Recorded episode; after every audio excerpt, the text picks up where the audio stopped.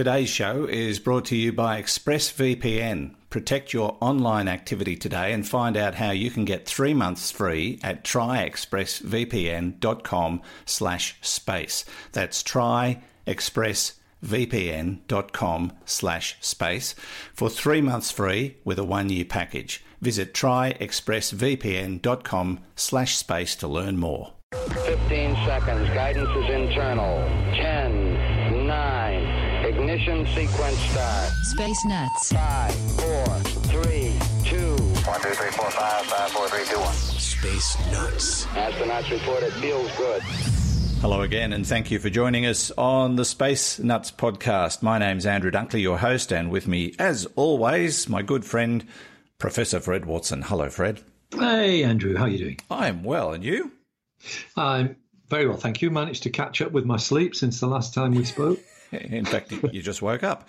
Now, today we're going to be talking about uh, women in space. A couple of weeks ago, we talked about that attempt to do a dual female spacewalk, but there was a an issue with a spacesuit. And I did mention in passing that I had heard somewhere along the line that women are better suited to space travel than men. And now it appears that that is actually the case. So we're going to look into that. Uh, there's also uh, a question of um, uh, the the lack of observed supernovae in our um, um, well observations of space around us, and why would that be? And a question from Tim in Adelaide about um, lone stars. Do they exist? Uh, that is a great question we'll get into. And I, I've heard a little whisper, Fred, of a book that's gone to a publisher. Not named Parallax, by the way. See how I did that? Yeah, I thought that was very good. Yeah, Parallax. Um, I actually, um, uh, in the book, in my book, I said check out Andrew Dunkley's book. Oh, yes, So that was nice. The, the, so this book, yes, it's just it's um, you know gone gone to the publisher a week or so ago. It's a book of um, of uh, really the latest and greatest in the world of space and astronomy, the stuff we talk about, uh, in in a little bit more detail than you might normally get, but not technical. The idea is to make it accessible to people reading a book on a beach or a plane or wherever um, who don't have any specialist knowledge or interest in astronomy. It's just to be informative. Uh, but it, it, it doesn't, you know, it's, it's not a complete account of the universe. It's some of the things that are really attracting attention at the moment. And um, the final chapter um, really addresses the issue of intelligent life beyond the Earth. And so I kicked off the chapter uh, by a little bit about the fact that we love the idea of of intelligent aliens, and uh, you know these are the, the, they're the darlings of the science fiction movie world. Um, but then passed over to you because I said uh, you might be aware of Space Nuts, and uh, on the Space Nuts team, I am not the one who knows all about science fiction. It is that other science fiction excerpt who's also a published author, Andrew Dunkley. Oh, that's so, lovely, um, Fred. yeah, it's just to let people know. Uh, you know, I, I, I tell, said look him up, uh, so they'll check you out. Oh, thank you. Unless what- the what- publishers delete that paragraph, of course. They could do that. Um, that's why I self-edit, which will be evident in some of the grammatical and spelling errors of Parallax. Uh, but um, what's the title of the book, Fred? Well, uh, that's a really good question. Um, That, that's a great title. Uh, I've never thought of that one. I've had pretty well every other. So it started off as um, Wednesday's Universe for, for reasons that needn't bother us now. Uh, then they didn't like Wednesday's Universe, so it, its working title was Cosmic Addiction. Um, but then they decided they didn't like that. So at the moment, it's Space Unearthed. Oh, okay. Well, Which that is- sounds fine. Yeah, It's Marnie kind of a, it's kind of one, a um a, a play on words because we live on Earth. So Indeed, we do. Marnie's the great one for um, for choosing good titles. Her, uh, Star Craving Mad was uh, her idea. oh, nice. Yeah. I like Craving that. Mad, All right. Watch out for Space Unearthed coming soon, or whatever it is. Yeah, October. wha- or whatever it is. Once we know the title proper, we'll um we'll let you know. Yeah, I'll let you know whether you're still in it as well. yeah, that'd be good. Um, now, women are better than men in space. They are on Earth too, apparently. But um, yes, this is this is something I'm sure I read or heard about somewhere. But now it looks like this is official. Yes, although um, it- they're not they're not that much better. they're a bit better. You crossed the line, Fred. No, because because that's great for space flight planners. Because if you you know if you can point to advantages on one side of the other or the other of a gender distribution, then space flight planners might lean one way or the other, and that would become um, you know it would be uh, in, in, inequitous. It would be unequal. Uh, so uh, what the outcome of this research is uh, is that um, yes, there are certain things that women actually survive better than men in space, but the difference is not big enough to make it worthwhile imposing that as a selection. So you you make it um, as gender equal as you can. Having said that, one of the problems with this study, Andrew, is that of the 550 people who have gone into space, um, by far the majority of them are men. Yeah. Um, in fact, it's actually pitiful. The number, it, you know, the number who are women, it's not much more than 10%. That's because they can't get through the glass ceiling.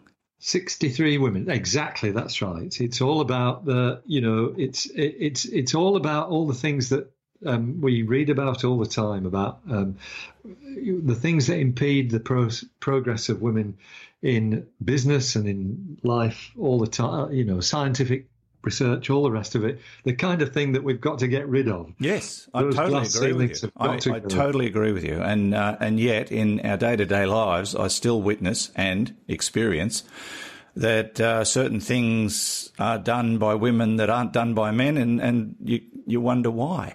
But Yeah. if I can just go aside for a little moment, I, I remember um, seeing a documentary not too long ago where they did a bit of an experiment with young male and female uh, monkeys, and they just threw out all these toys, some designed for boys and some designed for girls, to see what the monkeys would do. And initially they all played with everything, but finally, and this is the most intriguing part, the boys gravitated to the boys' toys and the girls gravitated to the girls' toys, Yeah. which just blew my mind. It's it seems to be something that's ingrained into our existence, and and maybe that's the problem. Maybe that, maybe it's just hardwired. Well, yes. And the- we, we just have the, the, the consciousness to realize it and do something about it. But it, it, it, it's not as easy as just doing it. We've got to retrain our thinking, retrain our minds. Um, that, yes, that's right. I, th- I think that's a really good way to put it. Actually, we've we've got to wake up to things that are going on that um, that that do pre- predispose us to to this kind of sexism, which is what it is. Um, so, just coming back to you know this particular.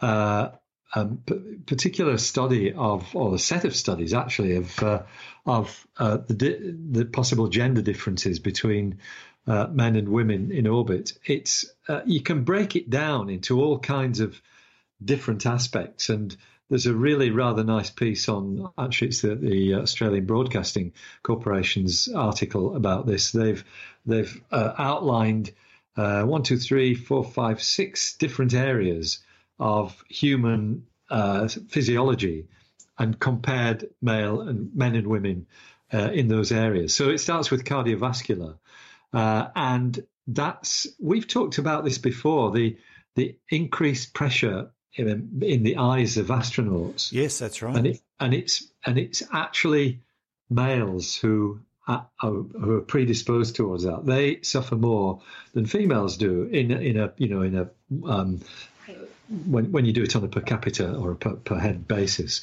Uh, on the other hand, um, women seem to be there's this curious thing. It's women are uh, more likely to faint when they stand up once they've returned to Earth, uh, which is you know another peculiarity of the cardiovascular system.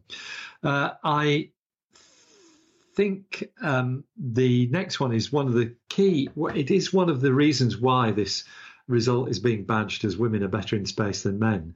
Uh, and I'm just going to read it from the, the ABC website. On Earth, women mount a more p- potent immune response, meaning they're more resistant to infection. Uh, that's that's the positive side. But it turns out on the negative side uh, that women are more prone to radiation-induced cancers. Of course, that's one of the hazards of long-distance space flight. Um, and and so these things all mount up. There's a whole lot more. I won't really go into the detail, but um, uh, there's the you know there's weight loss and things of that sort. Uh, it turns out that actually women make up that um, that weight loss more quickly than men do. That's, I think, one of the reasons, again, why this is being touted as advantageous to to, to women.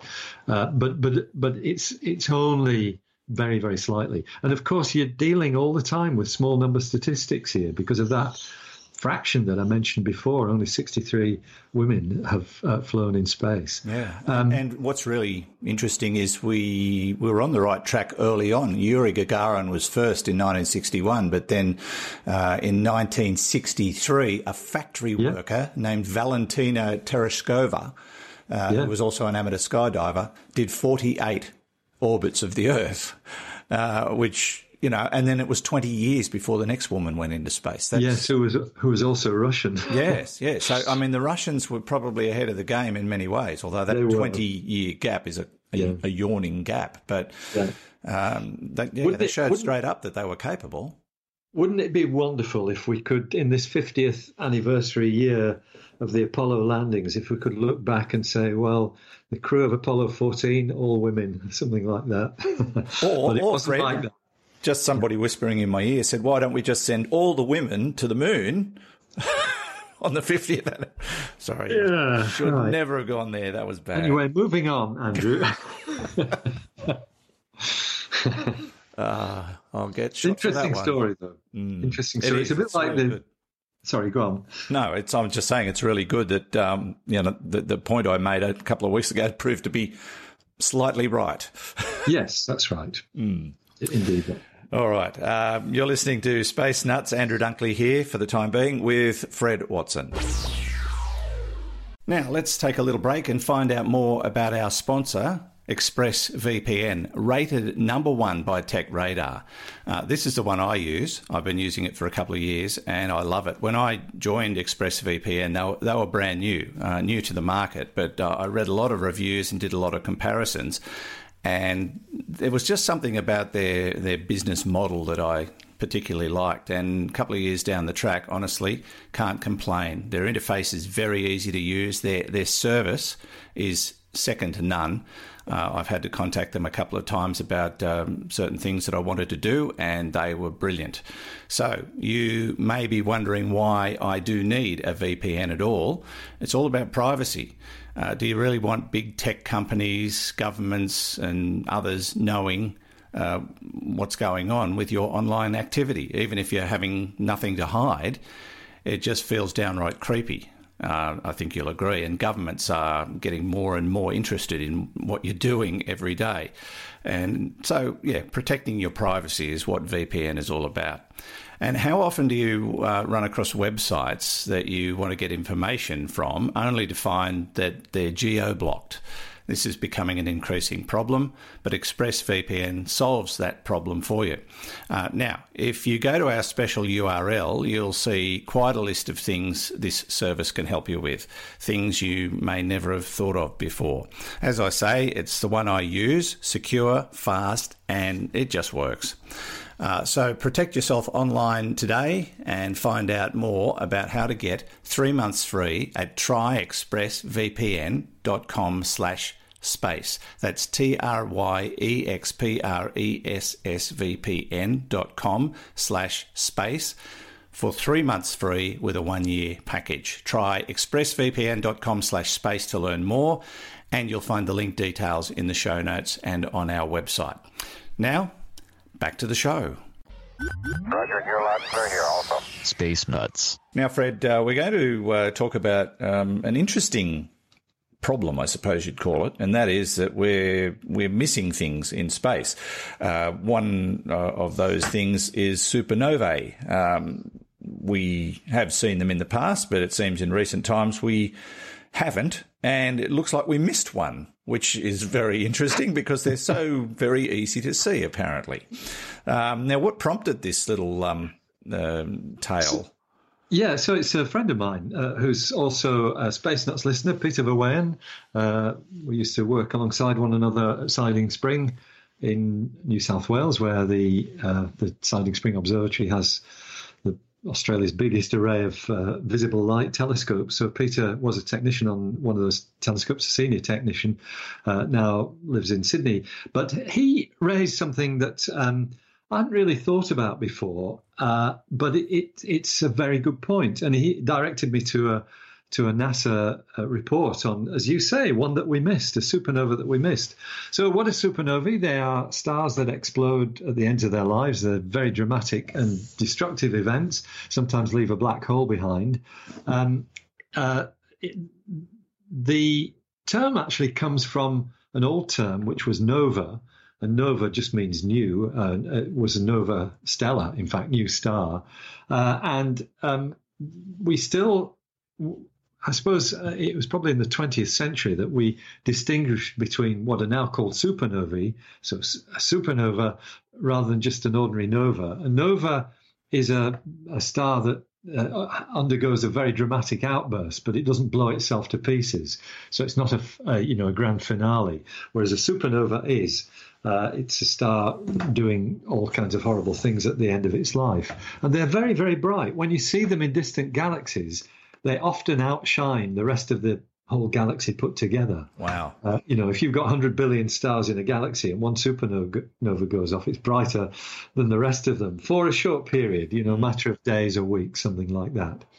Now, the naked eye uh, supernovae that have come in within the last 400 years or so, uh, there was uh, the one that was observed by the Danish astronomer Tycho Brahe, Tycho Brahe, he would have called himself, uh, in uh, 1572, I think it was. Um, that supernova was, it's usually called Tycho's supernova, bright enough to see in daylight. It's what steered him towards a career in astronomy. Then there was another one in 1604 that was observed by Kepler, another naked eye one. And the next one wasn't until 1987. Uh, and it wasn't in our own galaxy. That is in the Large Magellanic Cloud, uh, which is a, a, galaxy quite close to ours, about 160,000 light years away. It's a, a galaxy dwarf, not so far away. Not so far away. That's right. That's the one. You've got it. Um, it's the nearest big uh, irregular galaxy, or how can I put it, the nearest big dwarf galaxy, if that's not a contradiction in terms. Um, that had a, a, supernova in it 1987 uh, is a memorable year for astronomers here in the southern hemisphere because everybody kind of stopped doing what they were doing and got straight into becoming supernova experts. And we're actually still observing the, the remnants of that. There's some wonderful images come from the Hubble telescope with the debris from that uh, supernova explosion. So that's, um, you know, there's a gap of 400 years there between. Mm. Supernovae, and one of them wasn't even in our own galaxy. So you've got a very long period um, of of no supernova explosions. Whereas the theory says that there should be one, roughly one ev- one every hundred years uh, in uh, in a particular galaxy. Um, so that doesn't mean to say that we've missed any because 400 years versus every 100 years. I mean, averages vary accordingly. Yeah, yeah it says uh, what all it says is we're overdue for one. However, However, that's right. Um, but yes, uh, this is where it gets interesting because, you know, speculating as to why we might have missed them um, brought about uh, from the woodwork. And as I said, Peter uh, actually uh, drew my attention to this. I think it was one of his wife's students, uh, who was an astronomy student, came up with this little news item of a supernova remnant. So we, we can recognize remnants of supernovae. They've got strong characteristics, twisted magnetic fields, and you know clouds of very excited gas. um, those remnants tell you that there has been a supernova. For example, just digressing for a minute, there was a supernova in I think it was 1054, which was just before the Battle of Hastings. Uh, that supernova was recorded by the Chinese, and we can still see its remnants, mm. uh, and and you can you can work back from the remnant and say yes, that's when it went off.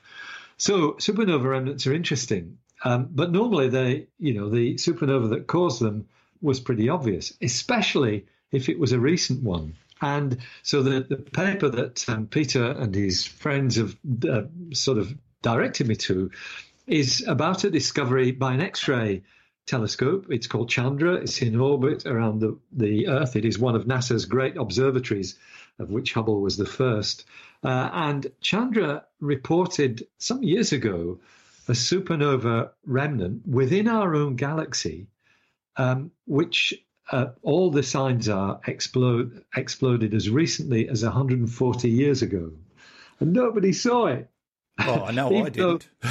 it outshone the galaxy. Well, ah, you and I were around at that time. well, the thing is, 140 years ago, we were observing. It's it absolutely was... with pretty damn good telescopes as well. You know, these were uh, the, the, the 19th century refracting telescopes and some reflecting telescopes. In fact, there was a one here in Australia at that time, a large reflecting telescope called the Great Melbourne Telescope that had been going for 10 years, um, 140 years ago. So. Uh, it, it, we missed it. Uh, it basically did not, you know, it did not uh, show up. Uh, and the answer is why. Oh, the question is why. the question, that's right. I, yes, I want to know the answer. I think I think I'm still jet lagged, Andrew. I'm getting my questions and answers mixed up. The answer is why, and the question is that it it probably was obscured ah. by heavily obscured by dust. And what that tells you, I mean, it gives you a really um, good illustration of how dusty the some parts of our galaxy are. Um, it, it, this dust is really it's almost like interstellar smoke. It's it's very common throughout, particularly the disk of the galaxy, uh, and it can because there's so much of it. Even though it's very very fine dust and it's pretty thinly distributed, if you're looking through three or four light years of this stuff, you can't see anything, mm. uh, and it uh, it has what we in the trade call a very uh, short optical depth. You can't really see through it very far. So um, it seems likely that what the Chandra X-ray telescope observed was was a you know was a was a supernova that went off, did all its brightnesses and things like that, but nobody noticed it because it was in the middle of a large cloud of dust and we didn't see it. Okay. Now here's the question. That was 140 years ago if that same event happened today, would we still miss it? Um, we wouldn't actually, because we now have, well, things like X ray telescopes that would certainly detect it. Even if it was in a dusty region where the visible light pulse from the supernova didn't reach us, we'd have X rays coming from it. We'd have neutrinos, these subatomic particles, which are dished out copiously uh, in supernova explosions uh, and travel effectively at the speed of light. Uh, all of those things we now have detectors for, so we can we can actually see them, uh, whereas you couldn't 140 years ago. Uh, so uh, yes, we would definitely know about it. Okay. And in fact, if it was um, if it was near enough, the, the neutrinos would not do us any good, really. Oh, good to know. Um, yeah. well, we'll just put that one aside for a moment. The other astronomical thing that happened in 1987 is um, I married Judy. so well, there you go. That was that was a wonderful event. It's a supernova event of its own kind. Yes, yes, still shining brightly. Very good. And uh, we, um, yeah, that's about all you can say, really. Um, Congratulations. she gets a bit uh, embarrassed when I talk about her, so I thought I'd better stop. I was going to say something else. Uh, you're listening to Space Nuts uh, with Andrew Dunkley and, of course, Fred Watson. Zero G, and I feel fine. Space Nuts. Now, Fred, to a question from our vast audience. Um, I think this is our only listener in Adelaide, South Australia. Uh, hello, Tim. And uh, uh, he writes and says, uh, We're always talking about the stars in our galaxy, the Milky Way, and all the other galaxies that we see in the universe. However, he wants to know Are there any lone stars between the galaxies? And if so, how common are they? Why are they not part of a galaxy themselves? If this is the case, would there be exoplanets orbiting those lone stars? Now, I, I can answer your question straight up, Tim. Tim, I know of one lone star. It's called Texas. but that's the only one I'm aware of. But I'm sure it's like we've talked about rogue planets, Fred, and, and Yeah. the fact that they're sort of floating around by themselves out there. Um, I suppose there would have to be rogue stars as well. There are. That's right. And Tim's right on the money. There are indeed these these lone stars. Um, they're not easy to observe because, uh, y- y- you know, if you're looking at, at, uh, at kind of galactic distances, like um, the nearest big galaxy, which is the Andromeda Galaxy M31, uh, at that sort of distance, two and a half million light years, it's pretty difficult to pick up a single star. Um, although some stars are bright enough for us to do that, uh, and they uh, certainly have been observed on the fringes of M31. Um, so, if you think of our own galaxy, it's got the disk of the galaxy with these lovely spiral arms. That's where the, the density of stars is highest. But we also have this spherical halo of which is also stars, as well as we know it's got dark matter in it now as well. But uh, there are stars there too. And on the fringes of the halo are stars which are only just gravitationally bound to our own galaxy. They're sitting on the edge of it, and you know it wouldn't take much of a an interaction between two stars uh, to give a gravitational push to one that would push it out of the galaxy altogether. And so uh, that's one reason, one way that stars can leave galaxies. Uh, a more common one is it, it's the same process, but in a much a more dense region of a galaxy. So you can find stars which uh, are moving at high velocity, and in fact, this was connected with some work uh, that I did a few years ago with many colleagues. I was not leading this work, but I was certainly a, a big part in it. I was project manager, in fact, for a, a catalogue of star velocities. This is the RAVE catalogue, RAVE being the radial velocity experiment. The radial velocity is the line of sight velocity of a star. And one of the first things we did when we started getting large quantities of data was look for stars which are on a trajectory that will take them out of the galaxy.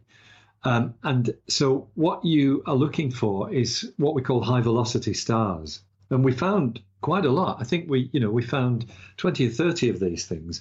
So, these are stars that are within our own galaxy, but they're not going to be forever because their trajectory is taking them right out. In other words, their speed exceeds the escape velocity of the galaxy itself. Wow. Uh, so um, those are going to be lone stars. They'll wind up wandering in intergalactic space. Um, so there are there are objects like that. Why did why did they get these very high velocities? Probably because of some sort of a very close gravitational encounter with another object. For example, a small star might have strayed too close to a big star. The big star gives it a gravitational kick. The next thing the small star's, star knows is that it's hurl, hurling out the galaxy So at uh, three, like four hundred kilometers The per second. slingshot effect of a Yeah, spacecraft. so that's right. Exactly. It's almost like the gravitational slingshot. Um, and I think um, there are, there's probably uh, often the, the thing that provides the slingshot might well be not so much a massive star as a black hole. Yeah. Um, and of course, coming very close to a black hole gives you a really big kick in the pants, and away it goes out of the uh, out of the galaxy. Um, one other, okay, so just just um, turning to the last bit of Tim's uh, question: Would there be exoplanets orbiting those lone stars? Yes, possibly. We know that all stars, on average, have at least one planet round them, so that might well be the case for these. It is possible that if they've undergone some sort of serious gravitational disruption uh, to to get them pushed into an orbit that takes them out of the galaxy, that could well have stripped off the planets as well. So you might end up with a clutch of these rogue planets that you were just talking about a minute ago. Uh, but it is possible that they would still have their um, their exoplanets with them. So we don't really want our star bumped out of the galaxy because that could, you know, be bad for us. Yeah, it would. It could be because we might end up a rogue planet. There's plenty of rogues on the planet, but Yes. to be a rogue planet is not what you want. Quite a few. Just one one footnote to this, Andrew, um, is that one of my colleagues who uh, mentioned um, recently, actually. He's, I think I mentioned him last week. His name's Ken Freeman. Uh, he uh, was one of the first people to notice that galaxies had a peculiar rotation curve, which we now interpret as being evidence of dark matter. But um, one of the other projects that Ken has worked on, and I, I kind of know about this because while I wasn't part of the project, I, I um, was his uh, telescope support in some of this work. This is 20 years ago or so. Um, he was looking for what are called planetary nebulae behind, uh, sorry, in, in intergalactic space. Planetary nebulae are a bit of a misnomer. They're they're gas clouds, but they're very small and compact and spherical generally. They often have funny shapes. And it was William Herschel, actually, who recognized these things and said they look like planets, but they're not. They're nebulae. They're clouds of gas. Mm. So it's called them planetary nebulae, which has fooled everybody ever since because they're nothing to do with planets. it's basically the cloud of gas that's expelled by a star reaching the end of its life. Uh, you know, the sort of white dwarf phase of the star. Our sun will go through this period in three or four billion years. It will become a planetary nebula. So, planetary nebulae are relatively easy to find, even at great distances. And Ken's study was about intergalactic planetary nebulae. So, these are the, the, the you know, the decaying remnants, uh, the corpses almost of stars that were uh, intergalactic stars. So, there's evidence from that source as well that these things do exist. Okay. Now, you, you, say some of these are moving at high speed, they'll leave our galaxy. Uh, given the long life of a star, are they likely to end up in another galaxy, or is it just too vast a distance compared to their velocity for them to end up anywhere? Yeah. Good question. Um, I, I, don't think it's out of the question to imagine that we might transfer stars from our galaxy to the Andromeda galaxy. I'd have to work out the numbers, but um, at first thought, that seems you know likely. I mean, some stars last for ten billion years. Yeah, uh, our sun's that kind of group. It's a it's a, a, relatively small star, a dwarf star, so it's got well behaved atmosphere and things like that. It's not going to flare up and go off pop uh, uh, when it's only a few million years old. It's already four and a half billion years old, so it's doing quite well. Uh, but there are some stars that, you know, that probably the oldest star known is is almost the age of the universe. It's very very close to the beginning. So these long lived stars would last long enough to make the journey from one galaxy to another. The problem with them is that they're dim. Uh, and so, you know, at the distance of the Andromeda galaxy, you'd never find them. So we can just assume for the moment that that's a possibility. The case. Yeah. Mm, all right. Thank you, Tim, for your uh, wonderful question, and thanks for being uh, one of the uh, one of the space nuts. He says he's a fellow space nut, and yes, there are more than two. Well, you, Tim, there are now three. So there you have it. Uh, and thank you as always, Fred. It's a great pleasure. Yeah, it's a pleasure to talk as well, Andrew. Um, always good to talk about this stuff, and I look forward to next time. And good luck with the book. Can't wait to find out what it's going to be called and um, and get a hold of it when it when it's out there. Yeah. And we'll catch you next time. Fred Watson, uh, astronomer at large, and from me, Andrew Dunkley. Thank you as always. Keep those cards and letters rolling in, even emails we take those.